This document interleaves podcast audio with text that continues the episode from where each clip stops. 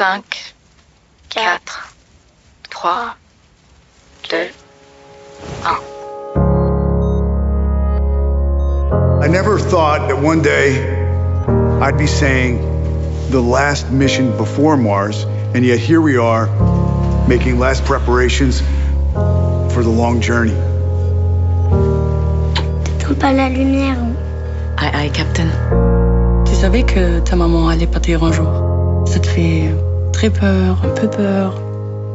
Bonjour à toutes et à tous et bienvenue dans ce nouvel épisode de Sorociné, le podcast cinéma et féministe. Je suis Pauline et aujourd'hui j'accueille Laura Bonjour.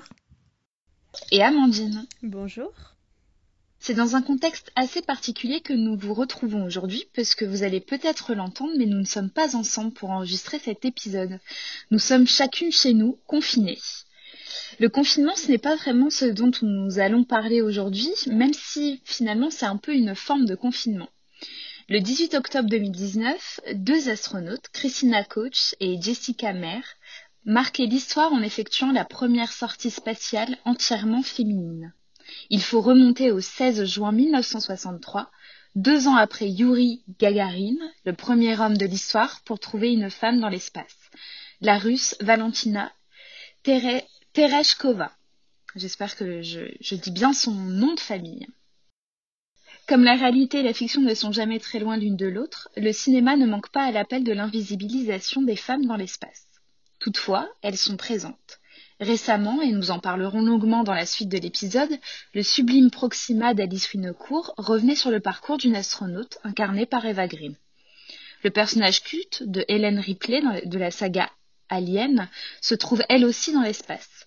Que nous racontent ces films? Que disent-ils des places des femmes au sein d'une conquête spatiale quasi exclusivement masculine? On peut peut-être commencer par parler d'un film dont nous avons déjà parlé lors d'un précédent épisode qui s'appelait Les biopics de celles qui ont marqué l'histoire. C'est un film qui s'appelle Les figures de l'ombre, Hayden's Figures en version originale de Théodore Melfi. Laura, est-ce que tu aimerais commencer pour parler de ce film? Euh, oui, allez, c'est parti. Euh, du coup, euh, le film, c'est l'adaptation d'un livre de Margot euh, Lee Shetterly, si je dis pas de bêtises. Et du coup, en fait, ça raconte l'histoire de trois figures majeures de la NASA qui ont été, euh, comme beaucoup, un peu invisibilisées. Déjà parce que c'était des femmes et qu'en plus elles étaient noires. Donc du coup, ça raconte l'histoire de Catherine Johnson, Mary Jackson et Dorothy Vaughan, qui en fait ont travaillé euh, à envoyer euh, John Glenn euh, dans l'espace, du coup pour faire un voyage spatial autour de la Terre. Et du coup, en fait, on les voit un peu essayer de, travailler à la NASA tout en étant totalement stigmatisées parce que déjà, ce sont des femmes, donc il n'y a pas beaucoup de femmes, parce qu'en fait, elles étaient, une était mathématicienne, l'autre était ingénieure, et la troisième, et la troisième était, qu'est-ce qu'elle était? J'ai dit quoi? Voilà, une calculatrice. Et du coup, en fait, elles ont travaillé à, faire des calculs et à essayer que tout se passe bien pour ce premier vol, sachant que bon, c'était les États-Unis et que les Russes étaient euh, bien, bien avancés par rapport à eux. Et en fait, bah, vu que c'était des femmes et qu'en plus elles étaient noires, du coup, il y avait encore la ségrégation. À ce moment-là, c'était dans les années 60. Et en fait, euh, on voit euh, leur lieu de travail et comment elles sont traitées là-bas. Et euh, spoiler alerte, elles sont traitées très, très mal. Je sais pas si vous voulez en parler un peu plus. Déjà, peut-être qu'on pourrait dire que la, mathématicienne et informaticienne euh, Catherine Johnson, jouée par euh, Tara J.P. Hanson, elle est décédée il y a quelques semaines, le 24 février 2020, à 101 ans quand même. Euh, Elle a, elle a, elle a vécu euh, longtemps et euh, qu'elle laisse derrière elle quand même un héritage euh, assez important puisqu'elle a permis, comme tu le disais Laura, euh, à, à, à- envoyer les premiers hommes sur la Lune, notamment via Apollo 11. Donc c'est vraiment une figure majeure de la NASA, une figure majeure de l'histoire euh, de l'humanité. Sauf que euh, moi je sais pas vous, mais j'en avais jamais entendu parler jusqu'à ce film. Ah bah moi non plus. Et, je trouve ça quand même assez dingue, euh, sachant qu'on a euh, toutes euh, étudié plus ou moins la conquête spatiale à l'école, de pas avoir nommé celles, celles au pluriel et, et, au singulier pour Catherine Johnson, qui ont justement aidé. Et sans elle, et on le voit dans le film, rien de tout ça aurait été possible.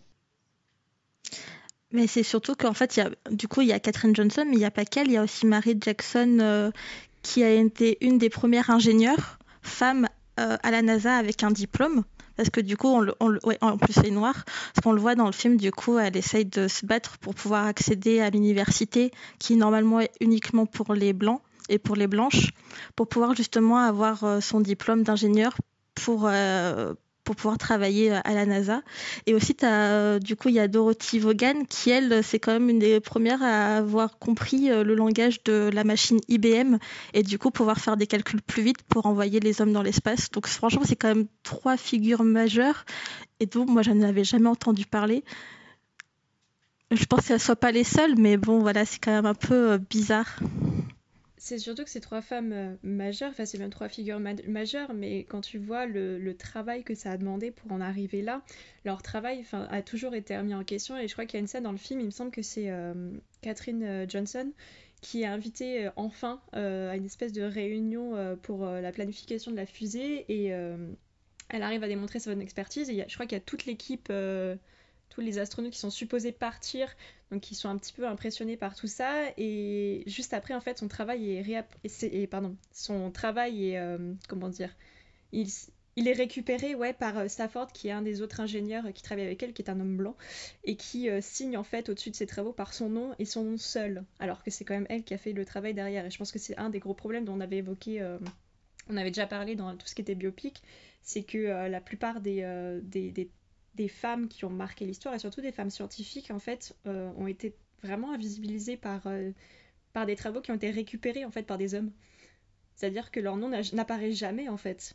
Il me semble que ça a été aussi le cas pour Marie Curie, qui était euh, un petit peu cachée derrière Pierre Curie. Et je crois qu'il y a pas mal de femmes comme ça qui, sont, qui ont participé à ce genre de travaux et qui n'ont jamais eu la reconnaissance nécessaire. Ouais, c'est vrai. Bah, surtout que c'est très bien montré dans le film en fait, parce que du coup, on voit vraiment, enfin, tout le film se passe presque exclusivement à la NASA, à part deux trois euh, scènes euh, plus familiales, on va dire, mais du coup, ça voit vraiment leurs conditions de travail et le fait qu'elles doivent fournir beaucoup plus d'efforts déjà que les femmes blanches, qui elles aussi sont quand même bien invisibilisées, mais elles sont un peu plus mises en valeur. Et en plus de ça, elles doivent vraiment fournir beaucoup plus de travail parce que pour montrer qu'en tant que femmes et en tant que noires, elles sont capables de, de faire autant de calculs que les hommes en fait. Et c'est ça, puis en plus elles sont euh, confrontées à d'autres problèmes. Je crois qu'il y a une scène, bon, après j'ai vu le film il y a très longtemps, mais il me semble qu'il y a une scène où euh, les toilettes en fait pour femmes noires, comme les toilettes pour, euh, pour blanc et noir sont, sont vraiment des choses très distinctes. Il me semble que les toilettes pour, pour femmes noires sont dans un bâtiment qui est vraiment éloigné de, du centre où, où, elles font leurs recherches et du coup ça lui fait perdre du temps sur ses recherches. Il me semble qu'il y a quelque chose comme ouais, ça. Ouais, ouais, carrément. Oui, parce qu'il y avait encore la ségrégation du coup vu que ça se passe dans les années 60 et la NASA qui pourtant en plus prône l'égalité des chances, le fait que tant qu'on on est intéressé par l'espace, il euh, n'y a pas d'inégalité. Euh, on avait quand même pendant un long moment euh, des toilettes séparées pour femmes noires et femmes blanches. Quoi. Moi, ce que je trouve intéressant, que ce soit dans ce film ou dans les autres films dont nous allons parler, c'est euh, justement le fait que qu'ils mettent euh, plus ou moins tous en valeur les inégalités ou en tout cas les rapports euh, à la fois de genre et de race. Bon, là, c'est c'est vrai pour les figures de l'ombre, mais les autres films dont nous allons parler, c'est quand même principalement des blanches et des blancs. je pense notamment à Interstellar. Euh, où on voit ces inégalités entre, euh, entre les femmes et les hommes, ou euh, Proxima, dont on va parler, qui est quand même l'un des rares films, voire le seul sur l'espace où on est du point de vue d'une femme, ou en tout cas on, on suit le chemin d'une femme, ou même First Man, où on suit euh, un, un, homme, mais on voit quand même, euh, enfin sa femme a quand même un, une, une, partie assez importante et on voit qu'entre eux, euh, bah, tout est ramené à leur rôle dans la société. C'est ça, et, je voudrais juste revenir du coup, parce qu'on parlait beaucoup de, euh, des, femmes noires dans l'espace, enfin en tout cas qui ont travaillé à la NASA et euh, qui ont tout un rôle là-dedans. Euh, juste pour rappel, la première femme afro-américaine donc s'appelait May Carol Jamison et est partie dans l'espace en 1992. Donc je vous rappelle que la première c'était 1963 il a fallu attendre 92 pour avoir une femme noire dans l'espace. Donc déjà qu'il a fallu avoir beaucoup de temps pour avoir une femme tout court dans l'espace, c'est. Oui, bah ça, ça rappelle qu'en fait, au sein des inégalités, on n'est pas non plus égaux et égales. Et je pense que c'est important effectivement de le souligner. C'est ce que les figures de l'ombre aussi soulignent. Peut-être pas assez à mon goût. C'est vraiment euh, le film est, je pense, très académique. Il avait été nommé à l'Oscar du meilleur film. Voilà, il, il, montre quand même une posture assez euh, jamais euh, trop euh, comment dire jamais trop enfin il est quand même assez politiquement correct la scène où le panneau justement des toilettes est détruit c'est leur chef un homme blanc qui vient détruire le panneau pour qu'elle puisse être tranquille. Genre, il, s'énerve, il détruit et il dit bon bah voilà maintenant c'est bon, il n'y a plus de toilettes pour les noirs et plus de toilettes pour les blancs, il y a des toilettes pour tout le monde. Et, et même si je, je ne doute pas du fait que ça puisse arriver. Et heureusement euh, je trouve que là-dessus le film reste assez euh, voilà correct sur ce qu'il veut montrer alors que la réalité elle est quand même effectivement tout autre comme tu le dis Amandine. Euh, de 63 à 90 il y a quand même un long long chemin. Et, je pense que le film il voulait aborder ça mais d'une manière assez gentille. Oui ça reste un feel good movie après hein. Euh, il y a un côté aussi white savior, du coup, comme tu l'as dit, vu que euh, quand même le, premier à, on va dire, essayer de casser les inégalités, bah, du coup, c'est le chef qui est déjà un homme et qui est en plus blanc, et c'est vraiment montré comme le moment épique où il va casser euh, le comment on appelle la, pancarte genre toilette pour femmes noires du coup qui va la casser avec une musique grandiloquente. Enfin c'est vraiment montré un peu comme c'est le moment climax du film. Alors que ben pour moi, c'est pas vraiment la scène qui m'a le plus marqué parce que je trouve que c'est plus intéressant et important de s'intéresser sur les sur les sur euh, les, euh, les, personnages féminins que sur lui, qui au final en plus n'a pas eu vraiment, enfin en tout cas dans l'histoire n'a pas eu vraiment beaucoup d'impact, d'après ce que j'ai compris, parce que bon c'est vrai qu'on n'en a pas trop parlé, mais le film en lui-même est un peu imagé et il, il, a pris beaucoup de liberté par rapport à vraiment ce qui s'est passé. Et du coup, euh, il y a plein de choses qui ne sont pas euh, dans la réalité. Enfin, en tout cas, c'est pas vraiment comme ça que ça s'est passé. Ce que je trouve intéressant, c'est que finalement, euh, on, retrouve cette posture. Enfin, les femmes vivent souvent dans l'ombre des hommes, que ce soit au sein de l'histoire de dans la vraie vie entre guillemets, ou même dans le cinéma, et particulièrement ici, euh, je trouve que dans tous les films, à part Proxima, qui est encore une fois un peu à part, euh, sinon dans tous les films, on a quand même cette figure masculine euh, qui va essayer en gros de, faire de l'ombre, ou en tout cas qui va à un moment donné ou un autre intercepter le récit féminin. Même, je pense que même au, tout début, si on revient bah, par exemple à 2001, l'Odyssée de l'espace, les premiers astronautes sont des hommes même si on ne prend pas en compte la réalité historique qui pour le coup est exclusivement masculine, euh, quand on regarde, quand on se penche sur les, euh, vrais astronautes ou en tout cas les comment dire les, ce sont généralement des hommes en fait. On a par exemple le 2001 de l'espace. Oh, vous m'entendez? Ok. Euh, ouais, je sais pas, il y a eu un petit bruit bizarre. Euh, je sais plus ce que je suis en train de dire. Oui, par exemple, 2001, l'Odyssée de l'espace, c'est toujours euh, l'homme au centre de l'univers. Enfin, c'est toujours une figure en fait d'explorateur et qu'on retrouve bah, dans Interstellar, qu'on retrouve dans First Man, qu'on retrouve euh, dans beaucoup de films, dans Ad Astra aussi très récemment. Et, euh, et c'est vrai que c'est quand même assez rare, mis à part bah, du coup Proxima, qui pour le coup est le seul réalisé par une femme. Ah mais oui, il y a carrément, enfin il y a. Pourtant, il y a eu des femmes dans l'espace, mais il y a très peu de films qui montrent une femme dans l'espace. En tout cas, dans un film, on va dire, assez réaliste. Parce que oui, évidemment, comme tu l'as dit tout à l'heure, Pauline, il y a Alien, mais euh, du coup, c'est pas du tout un film réaliste. Et en fait, il y a peu de films. Et moi, j'en ai cherché. J'ai cherché euh, justement s'il y avait un biopic sur euh, Valentina Tereshkova, un, enfin un film en tout cas qui aurait été fait en Russie, mais il n'y a rien eu du tout. Pourtant, c'est quand même une figure assez mythique dans le monde de, de, de la NASA, de l'espace. et il n'y a rien eu dessus. J'ai juste trouvé qu'elle avait écrit un livre qui s'appelle Bonjour Cosmos, mais qui du coup est maintenant introuvable. Mais sinon, il n'y a rien eu sur elle, alors pourtant c'est quand même une figure assez mythique. Mais ça rejoint un peu ce qu'on disait sur, dans notre épisode sur les biopics euh, de, des femmes qui ont marqué l'histoire, c'est que finalement, si jamais on ne raconte pas ces histoires, elles ne, prospèrent pas et on n'en entend pas parler.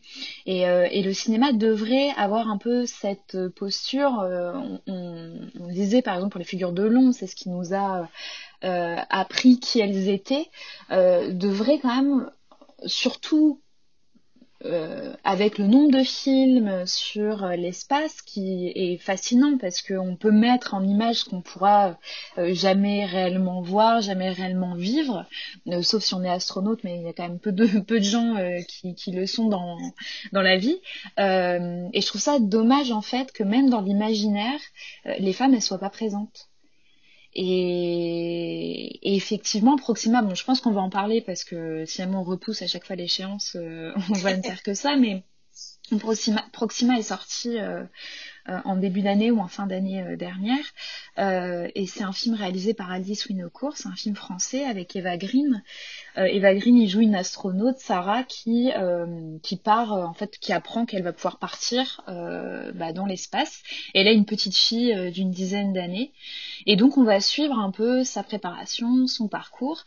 Il faut savoir que le film a eu un accueil critique extrêmement chaleureux. Je l'ai appris en faisant des recherches parce que j'avais pas lu grand chose dessus et c'est surtout que ces chiffres au box-office ne sont pas du tout à l'image de la critique qui est, très élogieuse.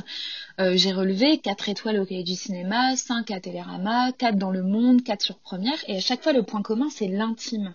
Et je pense que c'est important euh, de, de, le notifier parce que on laisse l'intime prendre place sur euh, un peu le spectaculaire, ce que depuis en fait toujours on fait euh, euh, au sein du cinéma spatial, on va dire.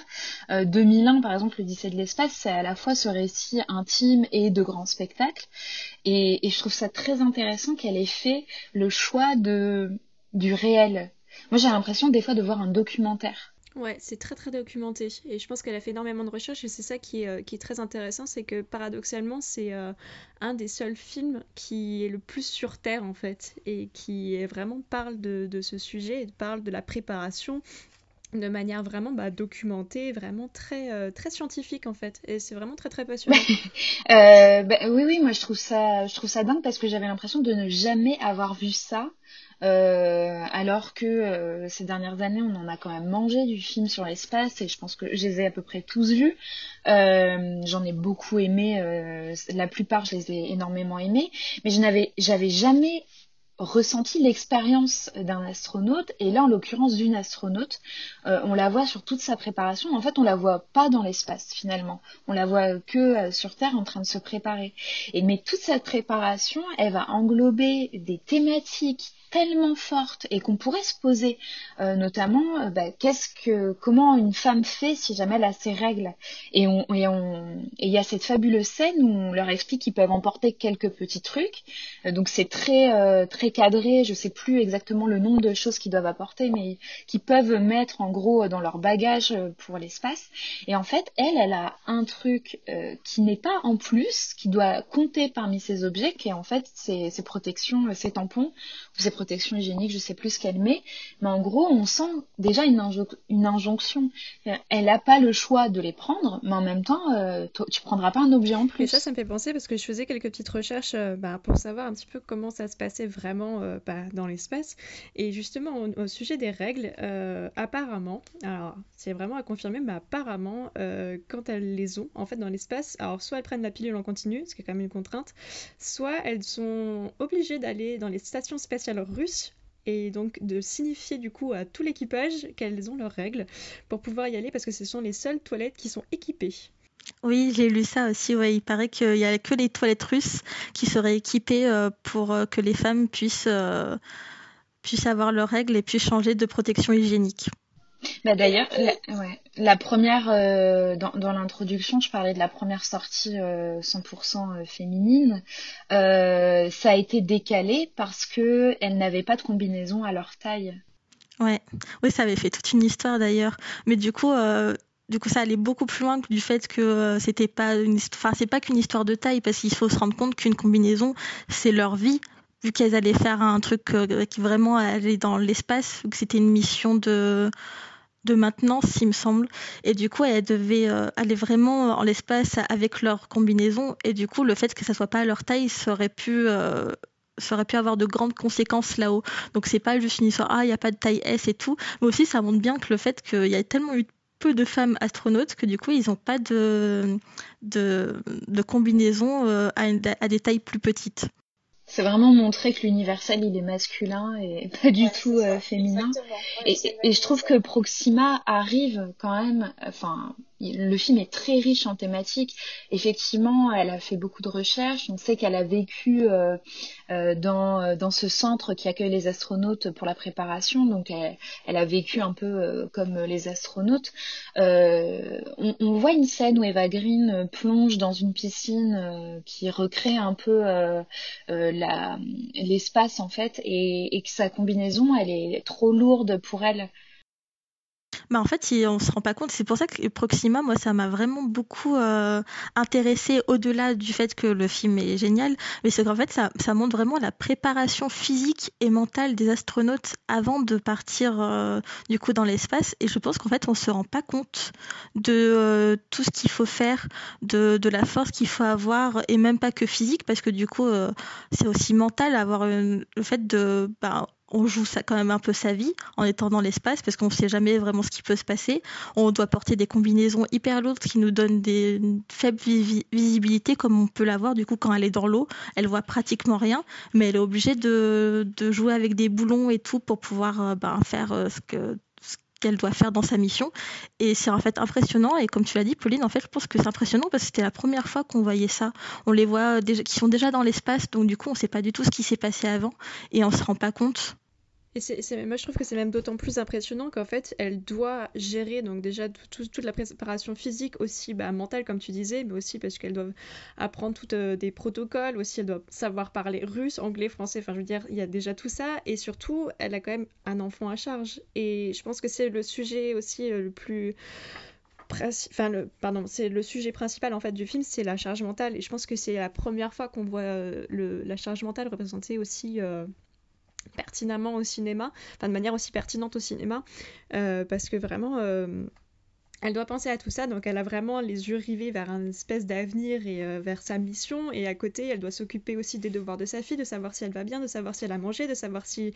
parce que son père à côté ne s'en occupe pas vraiment, et je pense que c'est vraiment la, double, le double travail qu'elle doit, qu'elle doit avoir en fait. Ouais, moi je, je te rejoins totalement Amandine, c'était la première fois que je voyais au cinéma, enfin, en tout cas je sais pas si c'était la première fois mais c'est la fois où ça m'a le plus marqué de voir cette charge mentale qui rejoint en fait à la fois ses, ses envies de carrière et ses envies d'être une bonne mère puisque très souvent quand elle l'a au téléphone on sent euh, qu'elle veut pas euh, craquer et puis elle lui promet des choses mais sa carrière fait que des fois peut pas tenir ses promesses euh, on sent qu'elle est vraiment touchée par ça et on sent que ça a aussi de l'influence sur son travail euh, et que, ça, que tout ça mélangé quand sa petite fille est avec elle au centre, c'est la seule qui l'a puisque les, les pères, bah, c'est les mères qui s'en occupent.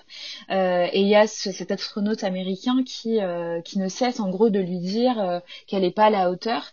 Euh, et elle, elle lui, elle lui claque d'ailleurs à un moment donné, mais toi, tu as une femme qui s'en occupe. Et, on sent que c'est une incompréhension de la part de ses homologues masculins qui sont en grande majorité. Elle elle est pas la seule femme dans le centre, mais en tout cas, elle est la seule femme du récit. Et, euh, et cette charge mentale, on sent qu'elle n'est pas partagée par ses collègues masculins. Elle est que pour elle. Quand il y a la réunion avec Thomas Pesquet d'ailleurs, qui rajoute un, un effet euh, documentaire euh, au film, euh, et qu'en fait elle, a à la fois les yeux rivés sur sa fille qui est en train de dessiner derrière elle et en même temps elle doit se concentrer pour les protocoles et les protocoles sont très importants puisqu'effectivement elle joue elle joue sa vie là-bas. Et, euh, et je trouve ça vraiment en plus tout est ficelé avec tellement de réalisme et, et sans euh, sans tomber dans quelque chose de fake ou enfin, je, je, sais pas comment comment dire de, de plus, mais en tout cas, je trouve que que c'est vraiment bien ficelé et que ça ajoute un intérêt, un grand intérêt au récit qui on est à la fois fasciné par ce qui se passe, par la préparation, mais en même temps, on s'interroge sur la condition de cette femme. Et moi, ce que j'apprécie aussi dans le film, c'est que euh, le personnage de Matt Dillon, donc du coup euh, de, l'autre astronaute avec qui elle part en mission, s'excuse au bout d'un moment et réalise en fait euh, le travail immense qu'elle doit accomplir. Et je trouve que c'est quand même quelque chose d'assez rare d'avoir un personnage masculin qui se rend compte en fait de la réalité vraiment des femmes, surtout dans ce milieu-là. Donc je trouve que c'est vraiment assez intelligent de la part d'Alice Vinocourt d'apporter cette nuance en fait dans le récit. Ouais, et c'est cette remise en question, le personnage masculin qui reste un personnage un peu secondaire, puisque c'est vraiment Eva Green le personnage principal, mais qui a quand même une évolution il, il reste pas, ça reste pas le, le, le, bad guy euh, du truc pendant tout le temps. Et, effectivement, on sent l'évolution. Plus il passe du temps avec elle, plus il se rend compte du travail qu'elle a à charge, à la fois au, au sein du, de la préparation euh, du centre, mais aussi chez elle en fait, avec sa fille. Et je trouve ça, euh, comme toi, Amandine, je trouve ça très très intelligent et intéressant de le faire. Euh, bah, surtout que au début, il est quand même très stéréotypé. C'est vraiment euh, l'américain de base, très viril, très moi je suis un homme et je vais dans l'espace. Et du coup, bah, vu qu'ils sont obligés d'être presque tout le temps ensemble H24 vu que bah, c'est ce qui va se passer quand ils seront là-haut. Du coup, bah, en fait, il est obligé de de se rendre compte de ce qui se passe, de se rendre compte à quel point elle est compartimentée. Il y a, il Eva Green mère, Eva Green astronaute, et en fait plus euh, plus euh, le délai euh, de quand ils vont partir s'écoule et plus en fait elle n'arrive plus à gérer les compartiments et en fait elle doit tout imbriquer ensemble et c'est très très difficile et c'est ce que beaucoup de femmes vivent en fait dans la vie de tous les jours, le fait d'avoir une carrière, le fait d'avoir des enfants et que parfois en fait les deux trucs ne s'emboîtent pas très bien. Et c'est ça la charge mentale.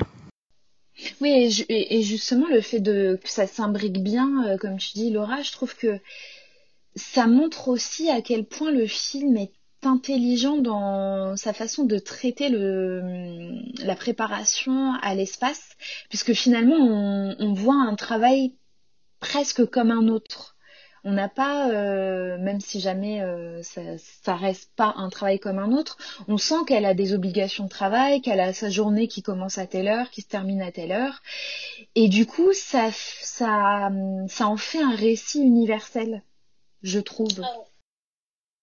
Ah oui, il y a, vraiment ça, euh, je trouve que je pense que c'est pour ça qu'il a bien marché parce qu'il y a un certain côté universel.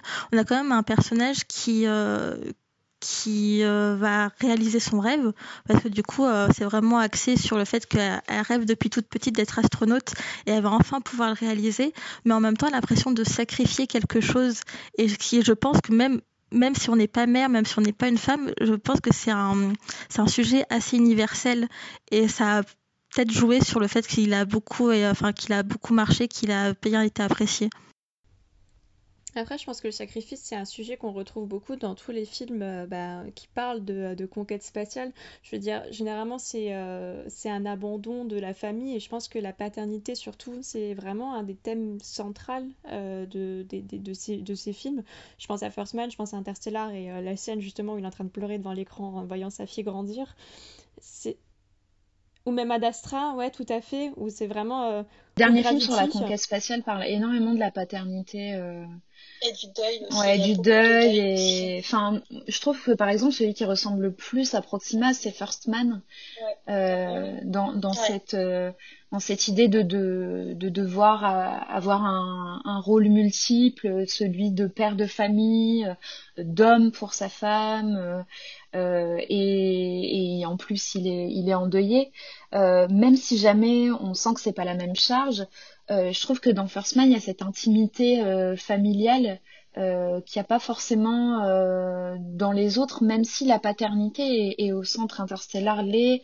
Ad Astra, bah, c'est sur la, recherche d'un père, donc forcément c'est lié aussi. Et, moi d'ailleurs, c'est ce qui me touche le plus dans ces conquêtes-là. Et finalement, 2001 aussi, c'est sur la recherche, en tout cas de la, de la paternité. Après, ce qui est ce qui est quand même euh, assez intéressant, c'est que la conquête spatiale, c'est quitter le monde, la terre-mère, pour aller ailleurs. Et je trouve ça intéressant qu'on traite la paternité alors que c'est la maternité qu'on quitte. Je vous ai perdu. non, mais j'étais en train de réfléchir à ce que tu disais et c'est très profond. Du coup, c'est vrai que je l'avais jamais euh, vu comme ça, mais euh, je pense que c'est pour ça que les films euh, centrés sur l'espace, surtout ceux de ces dernières années, il y a vraiment un côté intimiste comme si pourtant on, quitte quand même euh, un grand espace pour aller dans un espace encore plus grand.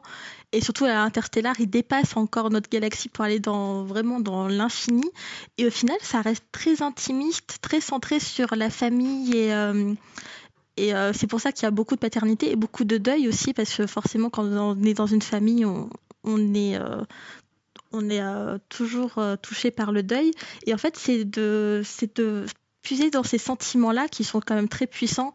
Euh, la maternité, la paternité, c'est quand même des sentiments assez puissants et qui justement les poussent les personnages à se dépasser et à aller au-delà de, notre terre. On parle de, euh, on parle d'Interstellar et je pense que on parle, enfin, on pense surtout à la figure de euh, Matthew McConaughey, mais je pense qu'il y a aussi surtout celui de, celle de, pardon, de Jessica Chastain, qui pour le coup, c'est exactement ce que tu es en train de dire, c'est qu'elle, pour le coup, a fait le deuil de son père et du coup se dépasse et, et devient vraiment une, je crois que c'est une physicienne, enfin en tout cas, elle est, ça devient une, une scientifique vraiment très reconnue et, et c'est justement par le deuil qu'elle veut se dépasser et prouver qu'elle en est capable. je pense en plus que c'est un personnage euh, féminin très très intéressant à la fois sur euh, son rapport à son père. On a quand même peu de récits sur les pères et les filles. Je trouve que c'est quand même assez rare.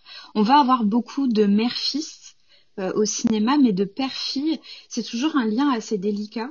Et je trouve que dans Interstellar, ou alors des fois quand il est traité, c'est de façon un peu euh, malsaine. Souvent, c'est une relation presque abusive. Alors que là, c'est une, une relation d'amour à distance.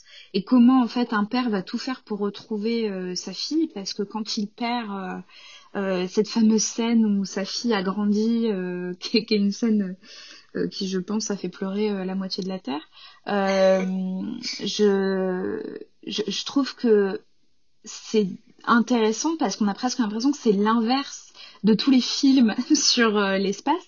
Parce que là, lui, il veut retourner, euh, il, veut retourner sur Terre, il veut euh, retrouver sa fille, et elle, elle veut retrouver son père, mais d'une manière un peu différente. Bah, en fait, il y a un total paradoxe dans Interstellar parce que d'un côté, il veut sauver ses enfants. Donc, du coup, il se sent obligé de partir pour découvrir euh, une nouvelle terre qui pourrait accueillir euh, l'espèce humaine. De l'autre côté, en fait, il veut pas les quitter et une fois qu'il est dans l'espace, il fait tout pour les retrouver, quitte à mettre à mal la mission euh, principale. Et du coup, c'est cette espèce de paradoxe entre le fait de d'avoir une mission plus grande que soi, mais d'un autre côté, devoir enfin, penser vraiment à ses enfants et, et euh, surtout ne pas leur faire de mal parce qu'il sait très bien qu'en en les quittant, il sait pas du tout quand il va les revoir. En fait, c'était cette espèce de paradoxe qui, je trouve, euh, fonctionne très très bien dans Interstellar.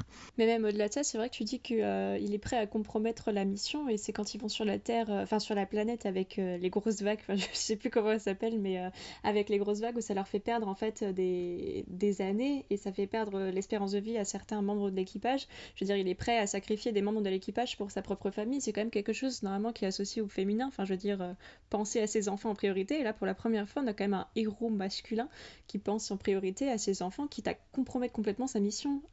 Et c'est quand même quelque chose assez. Oui, et, et, et, et, puis je pense qu'il y a quelque chose qu'on qu'on a pas, enfin qu'on a très peu mentionné, c'est que la conquête spatiale, c'est quand même euh, de base quelque chose pour montrer la supériorité et la puissance d'un pays.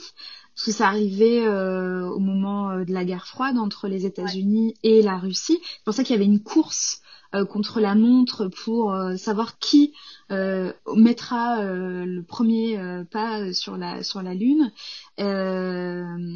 Et, et, le fait d'avoir un héros américain qui est là pour sauver le monde, parce qu'Interstellar, c'est euh, ils partent ils partent dans l'espace pour trouver une planète euh, qui pourrait accueillir l'humanité parce que le monde n'est plus capable d'accueillir. Il y a, il une, il y a une famine, ils n'arrivent plus à, à nourrir euh, le reste euh, du monde. Et c'est super intéressant de constater que ce héros américain qu'on a l'habitude de représenter à l'image d'un Captain America, finalement veut sacrifier sa nation pour sa famille. Bah, c'est surtout que je trouve que c'est très intelligent d'avoir pris euh, Matthew McConaughey parce qu'il a un accent euh, très, texan très euh, prononcé. Et au début, du coup, il fait tout un discours avec son beau-père sur le fait que l'humanité s'est perdue parce qu'avant on était des conquérants, alors que maintenant, comme on le voit au début, Murphy justement a un vieux livre sur la conquête de la Lune et en fait, maintenant, à l'école, ils le, ils le prennent plus en compte parce que pour eux, en fait, euh, ils ont décidé que c'était, enfin, ça, ça n'est jamais arrivé. Et du coup, en fait, c'est tout ce, enfin, il a vraiment un, le stéréotype américain qui, euh, qui pour lui un conquérant, qui veut conquérir la Lune, Mars, euh, tout l'espace. Et euh, d'un autre côté, comme tu dis, qu'il a vraiment certains côtés très féminins, surtout avec ses enfants. Il a un côté très maternel, il est, il est surprotège, comme on peut le voir au début euh, à l'école où il surprotège son fils quand on lui dit que son fils n'est pas assez doué, alors que pour lui, euh, c'est son fils, donc forcément il est doué, forcément il a des qualités. Il y a, vraiment du coup un, doublon entre le fait que ça, il paraît vraiment très euh, américain, très viriliste, mais de l'autre côté, il a vraiment toutes les, il a reçu toutes les qualités maternelles de s'occuper de ses enfants. en fait, finalement, ça, ça redéfinit la paternité euh, parce qu'on croit qu'il y a un instinct maternel et que les femmes euh, euh, sont plus aptes à aimer leur enfant que les hommes. Et en fait, finalement, on se rend compte que c'est faux à travers ce film, puisque lui, il est capable d'avoir un comportement qui de de par de par la société a été attribué aux femmes. Bah, c'est surtout montré dans First Man, il y a un côté euh, Neil Armstrong a un côté très froid, surtout avec ses enfants. Et du coup, c'est, les, les, familles américaines, surtout dans ces années-là, les années 60, c'est montré vraiment la, mère euh, nourricière, celle qui protège ses enfants, qui reste à la maison, pendant que le père est très autoritaire, très froid. Lui, il va travailler. Le soir, quand il rentre, il n'a pas envie d'entendre ses enfants crier et quoi que ce soit. Et du coup, il y a, et du coup, Interstellar euh, casse totalement ces codes qui ont été créés depuis euh, pas mal d'années pour euh, justement montrer que on peut être les deux. On peut être, on peut avoir un côté très froid de l'extérieur, mais d'un autre côté être très très euh, chaleureux avec ses enfants et ça n'enlève en rien à une certaine virilité ou autre qu'on pourrait penser. Et puis conquérir le monde en fait. Parce que même dans les années, même si jamais, tu parlais des années 60, même si jamais on, euh, on n'allait pas euh, sur l'espace, il y avait une idée, il y avait l'idée que les hommes étaient en train de conquérir le monde euh, de manière globale, que ce soit, enfin, peu importe peu importe quel métier ils exerçaient, et que justement la femme n'avait pas le temps de conquérir le monde puisqu'elle elle devait faire la popote et s'occuper euh, et s'occuper des, des, enfants. Et, et je trouve que, que Interstellar est comme ça. First Man, il est quand même rappelé à l'ordre par sa femme qui lui dit en gros qu'il va falloir qu'ils se reprennent à ce niveau-là.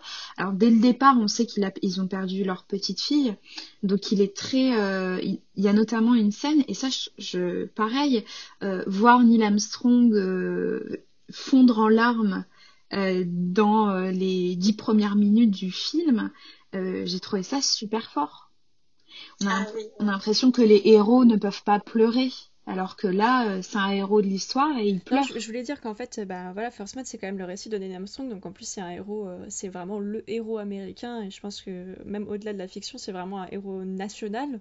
Et, et c'est vrai qu'il y a, comme tu disais tout à l'heure, Laura, il y a cette espèce de d'injonction en fait euh, à ce que euh, l'homme soit vraiment très froid, très droit. Surtout en plus que là on a un héros américain, effectivement le fait qu'il pleure dès le début ça, ça casse vraiment tout ça.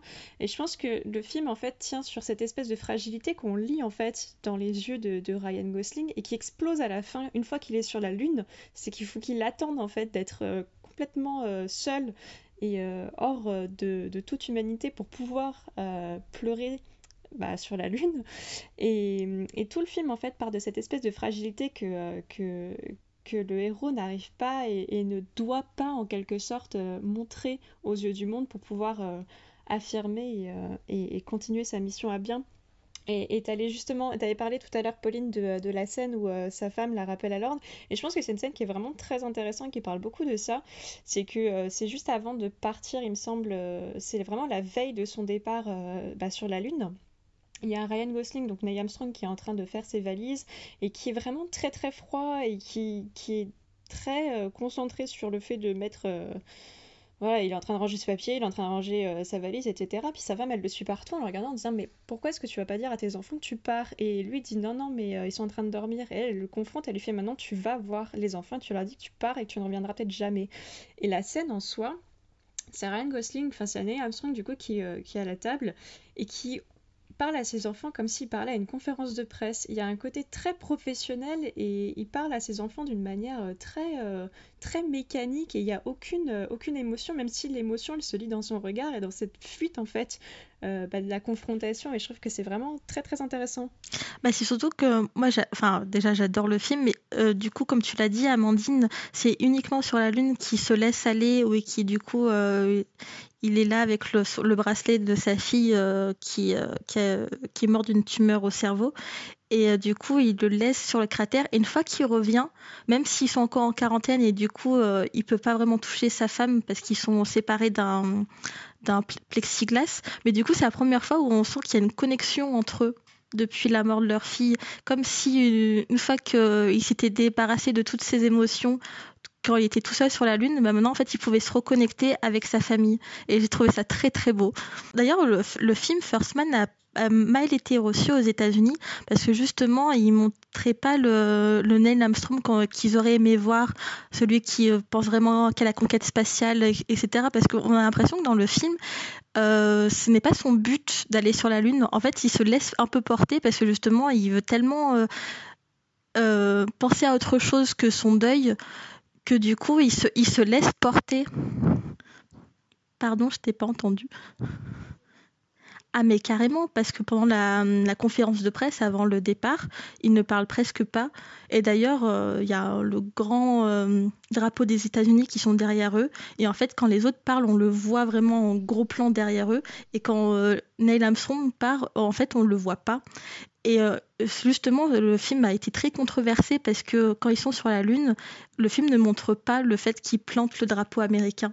Parce que justement, on voit euh, Neil Armstrong tout seul face à la Terre euh, en train de penser à sa fille. Et du coup, le film a été très mal reçu parce qu'on ne voit pas le héros auquel tout le monde a en tête, celui qui, qui allait sur la Lune, qui normalement devrait avoir eu que ça comme rêve, alors que dans le film, bah, on le voit pas du tout comme ça. Et c'est dommage qu'il ait été mal reçu parce que pour une fois, on avait d'autres images en fait de l'alunissage, parce que je veux dire, le, drapeau planté sur la Lune, je pense que c'est une image qui est mondialement connue et que tout le monde a en tête. Tandis que là, vraiment, il montre une autre facette de l'alunissage qui est beaucoup plus intéressant et beaucoup plus intime. Et je trouve que c'est vraiment dommage que bah, il était si mal reçu aux États-Unis, même si je suis pas forcément étonnée parce que comme tu le disais, enfin je veux dire voilà, c'est le héros américain qui est quand même montré euh, d'une manière euh, beaucoup plus euh, beaucoup plus ordinaire après, First Man aussi, je trouve que ce qui est intéressant, c'est que justement, on a le, point de vue aussi de la femme restée sur Terre. Et je pense que c'est, euh, ben, on en parlait dans Proxima où on avait l'effet inverse. Là, on a vraiment la femme qui reste sur Terre et qui doit assumer toutes les charges. Donc, assumer la charge donc déjà des enfants, euh, du travail du quotidien, mais aussi la charge de se dire que bah, peut-être qu'en fait son mari ne reviendra plus jamais et que peut-être qu'il va mourir. Peut-être qu'il y a toute une, une angoisse aussi qui se crée derrière tout ça. Et, euh, et le personnage de, il me semble qu'elle s'appelle euh, Janet, qui est interprétée par Claire Foy, justement, est, euh, est assez passionnée là-dessus parce qu'elle se, elle se résigne un petit peu à ce rôle-là et essaie de confronter vraiment son mari, qui est quand même le héros national et qui se soumet un petit peu à elle bah, dans le cercle familial. Et je trouve que c'est vraiment, vraiment passionnant jusqu'à maintenant, on, voilà, on a beaucoup évoqué des, euh, des hommes finalement dans l'espace plutôt que des femmes, en tout cas étudier la masculinité dans ces films. Mais je pense que la bonne nouvelle, c'est que la NASA en tout cas euh, est en train d'aller euh, dans cette direction d'une parité en fait dans les astronautes et aussi dans les ingénieurs, mais surtout les astronautes parce que j'ai vu qu'en janvier 2020, pour la NASA pardon, a sélectionné 13 astronautes qui seront aptes à voler, il me semble que c'est pour aller sur Mars, sur ces 13 astronautes, il y a 6 femmes et 7 hommes. Donc on est, sur un, on est quand même sur de la parité. Donc c'est quand même une grande avancée parce qu'on revient quand même de très très très très loin.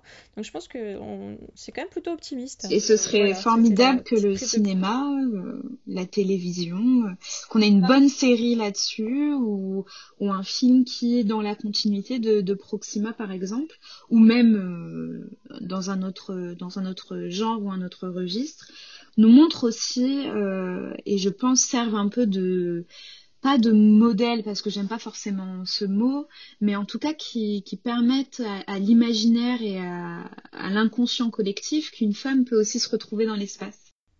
Bah, justement, je pense que si on a des vraies images, euh, des images historiques de femmes dans l'espace, je pense que ça permettra d'inspirer un petit peu plus euh, le cinéma. Donc on croise les doigts. On espère que cet épisode euh, un peu particulier euh, vous aura plu, enfin particulier dans, pour, pour l'enregistrement, les, parce que sinon on a essayé de faire euh, normalement, entre guillemets. merci Laura d'avoir été là, pas virtuellement, mais... bah, je, oui, bah, je suis là sans être là. Mais merci à toi. Merci Amandine d'avoir aussi pris le temps dans ces longues heures de confinement. Euh. Avec plaisir, je suis dans mon lit avec le chat, tout va bien. Euh, merci à toutes et à tous euh, de nous, de nous écouter, de partager. Vous êtes plutôt nombreux et nombreuses pendant, pendant cette période un peu particulière à partager vos écoutes. on essaie de vous fournir quand même du, du contenu sur notre compte Instagram notamment. Euh, profitez euh, si vous le pouvez, euh, si vous n'avez pas d'obligation particulière, pour regarder des films. on vous prépare des, listes là-dessus. Si jamais ils sont trouvables en VOD ou sur les plateformes, des films de femmes dans l'espace, même s'il y en a très très peu, profitez aussi pour soutenir les réalisatrices. Euh, pour rattraper peut-être euh, les, films dont on a déjà parlé dans d'autres épisodes. N'hésitez pas à nous suivre sur nos réseaux sociaux. On se retrouve très vite pour un prochain épisode. Bye. À bientôt. À bientôt.